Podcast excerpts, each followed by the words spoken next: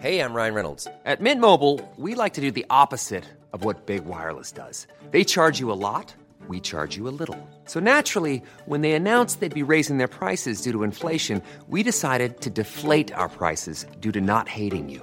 That's right. We're cutting the price of Mint Unlimited from $30 a month to just $15 a month. Give it a try at mintmobile.com slash switch. $45 upfront for three months plus taxes and fees. Promo rate for new customers for limited time. Unlimited more than 40 gigabytes per month. Slows. Full terms at mintmobile.com.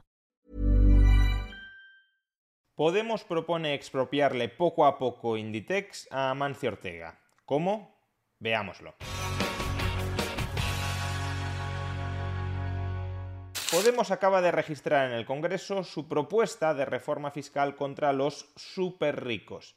Y entre todas las medidas que plantea Podemos para incrementar la recaudación del Estado a costa de los super ricos, destaca, sobresale, su promesa de establecer tipos agravados del 3,5% en el impuesto sobre patrimonio para aquellas fortunas con más de 100 millones de euros. Escuchemos cómo nos lo explica Pablo Echenique. O también, por ejemplo, poner un verdadero impuesto a la riqueza que llegue hasta tipos del 3,5% para fortunas mayores de 100 millones de euros. Y uno podría pensar, ¿pero qué es que supone un impuesto de apenas el 3,5% para una fortuna con más de 100 millones de euros? Si los trabajadores están pagando el 20, el 30, el 40, incluso el 50% en algunas comunidades autónomas, ¿qué es el 3,5%? ¿Nos vamos a pelear por una cifra tan ridícula de gravamen impositivo? A ver, estamos hablando del 3,5% no sobre la renta, no sobre los ingresos, sino sobre el patrimonio, sobre el valor de la propiedad. Y esto lo cambia absolutamente todo. En el actual contexto de bajos tipos de interés, la rentabilidad que pueden obtener muchas fortunas, muchos patrimonios, ronda el 1, el 2, el 3, el 4 o como mucho el 5%. Más allá de eso, para obtener rentabilidades mayores hay que asumir riesgos progresivamente crecientes. Pues bien, imaginemos una fortuna que obtiene una rentabilidad del 3% sobre su patrimonio. Si se establece un impuesto sobre el patrimonio del 3,5%, estamos diciendo que esa persona rica tendría que pagar en impuestos sobre el patrimonio el equivalente al 116% de sus ingresos. Sería, por tanto, como establecer un tipo impositivo medio en el impuesto sobre la renta, no del 20, del 30, del 40 o del 50%, sino del 116%, una absoluta confiscación.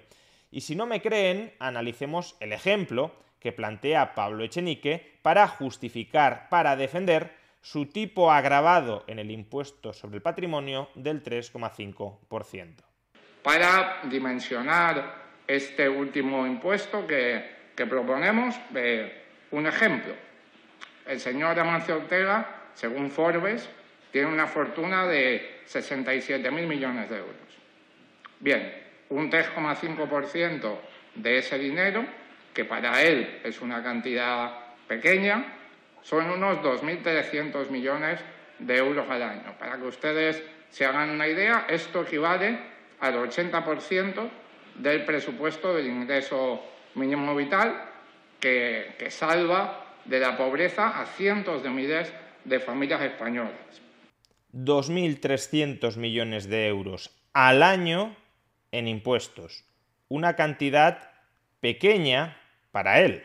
¿Y por qué dice Echenique que esa cantidad es pequeña? Pues porque compara la deuda fiscal que le quieren imponer cada año a Mancio Ortega con el valor total de su patrimonio.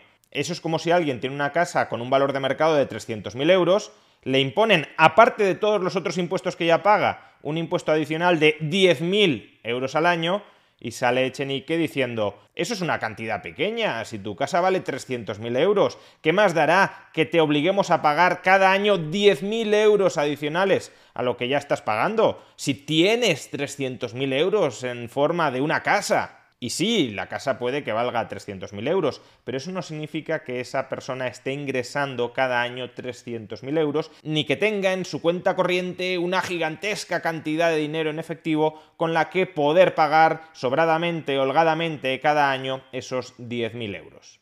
Los ingresos que obtiene Amancio Ortega cada año son los dividendos que recibe por su participación en Inditex.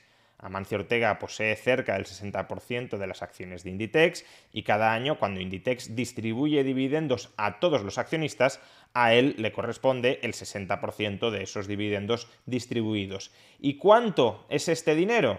Pues en el año 2021 fue de 1.293 millones de euros. En el año 2020 de 646 millones de euros como consecuencia de la pandemia.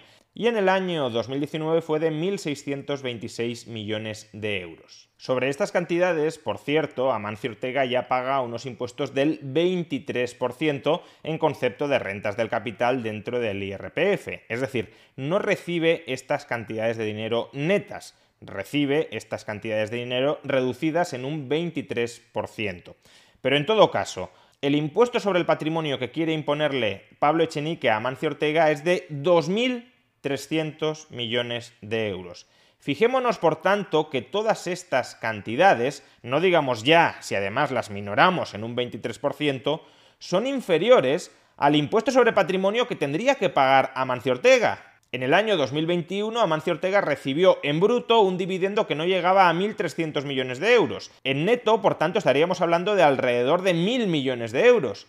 Y Pablo Echenique, además, no en sustitución, sino además de este impuesto, quiere cobrarle otro por valor de 2.300 millones de euros al año. Es decir, que con unos ingresos netos de 1.000 millones de euros al año tendría que afrontar un pago de impuestos de 2.000 300 millones de euros al año. Un tipo efectivo ya no del 20, del 30, del 50 o del 100%. Un tipo que sería realmente confiscatorio del 100%. No, no. Estamos hablando de un tipo impositivo del 230%. Un tipo impositivo no ya confiscatorio, sino ultra confiscatorio.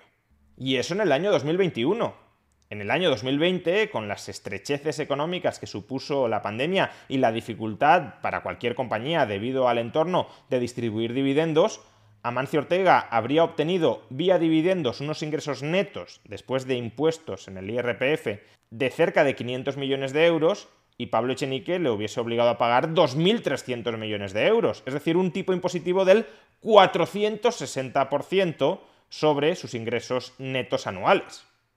Entonces, a ver, si un año ingresas 500 millones de euros y otro año ingresas 1.000 millones de euros, ¿cómo puedes pagar cada año un impuesto de 2.300 millones de euros?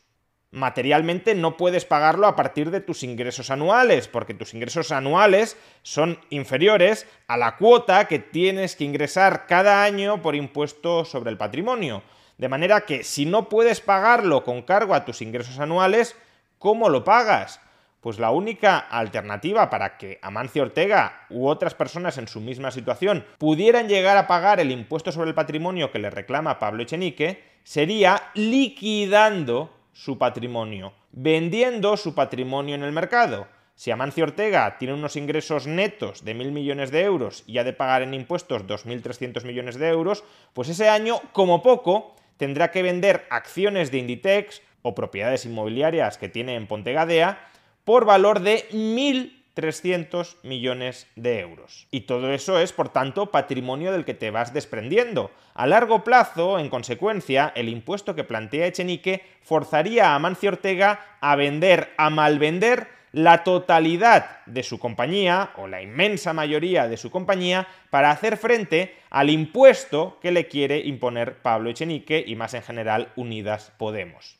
Es decir, que sería una expropiación de tapadillo por la puerta de atrás de Inditex. Yo no te quito directamente Inditex, no saco una ley obligándote a que nos la entregues o a que la vendas si nos des el dinero que has obtenido con la venta, pero sí te la voy quitando poquito a poco. Te establezco un impuesto superior a tus ingresos y por tanto te ves abocado a ir vendiendo tu patrimonio para pagar los impuestos ultra confiscatorios que te estoy estableciendo.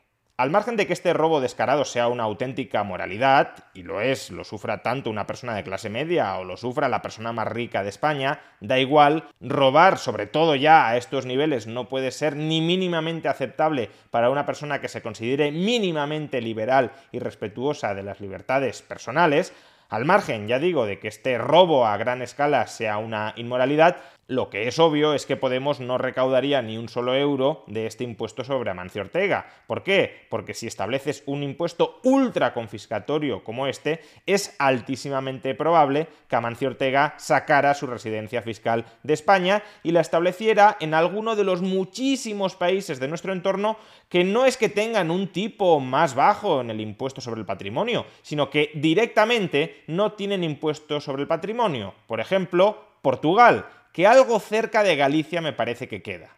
Pues bien, a este robo inmoral e ineficaz, Pablo Echenique lo llama patriotismo.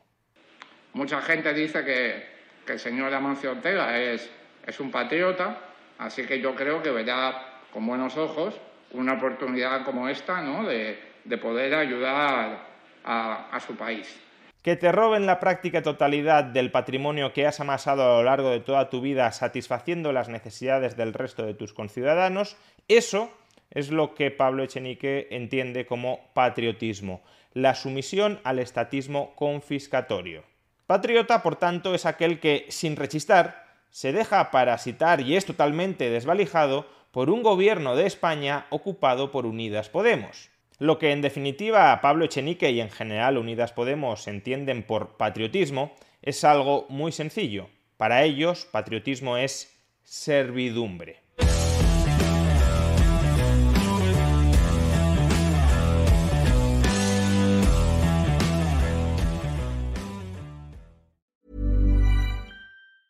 Want truly hydrated skin? Midosia's Body Care Breakthrough Hyaluronic Body Serum. It's clinically proven to increase hydration by 161%. It's lightweight, fast absorbing, and delivers 24 hours of hydration for silky smooth skin without any sticky afterfeel. Treat your skin to clean vegan skincare from Osea. Get 10% off your first order with code SUMMER at OseaMalibu.com. That's O S E A Malibu.com code SUMMER.